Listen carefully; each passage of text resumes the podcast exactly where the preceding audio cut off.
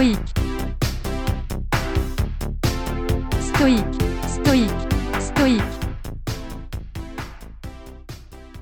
Bon, il va falloir commencer à se faire à l'idée que le confinement va pas se terminer avant cet été. On va probablement pas partir en voyage cette année.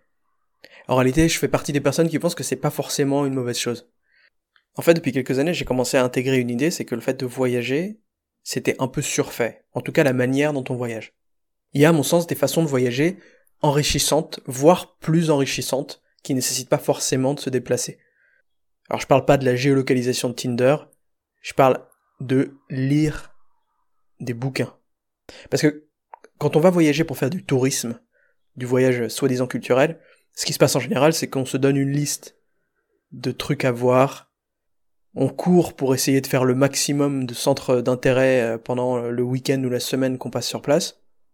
Pour voir le maximum de monuments, peut-être en se faisant guider par un guide qui va nous raconter quelques euh, faits historiques qu'on va oublier euh, à peine avoir terminé la visite.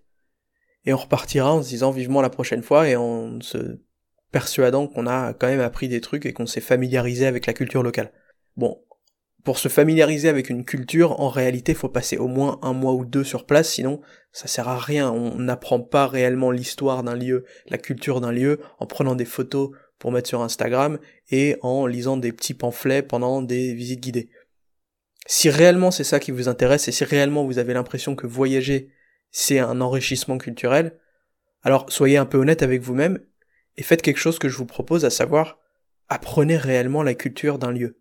Lisez des bouquins d'histoire, lisez les auteurs significatifs, les auteurs qui sont représentatifs de la culture du lieu, que ce soit des auteurs contemporains, des auteurs classiques, mais si vous voulez réellement vous familiariser avec la culture d'un endroit, d'un pays, vous pouvez le faire grâce aux livres.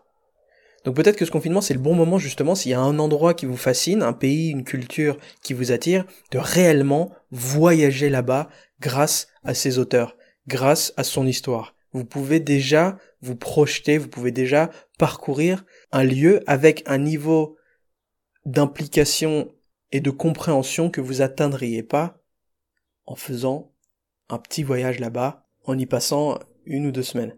Alors j'ai commencé à mettre en place une liste elle est loin d'être exhaustive parce que je l'ai faite euh, en regroupant, en recoupant plusieurs sources et que je l'ai pas encore utilisée activement. Mais j'ai commencé à faire une liste où par pays je regroupe des livres qui sont considérés comme étant représentatifs de ce pays, qui sont représentatifs soit de sa culture, soit de son histoire, et grâce auxquels vous pouvez déjà acquérir quelques pistes de connaissances réellement de cette culture.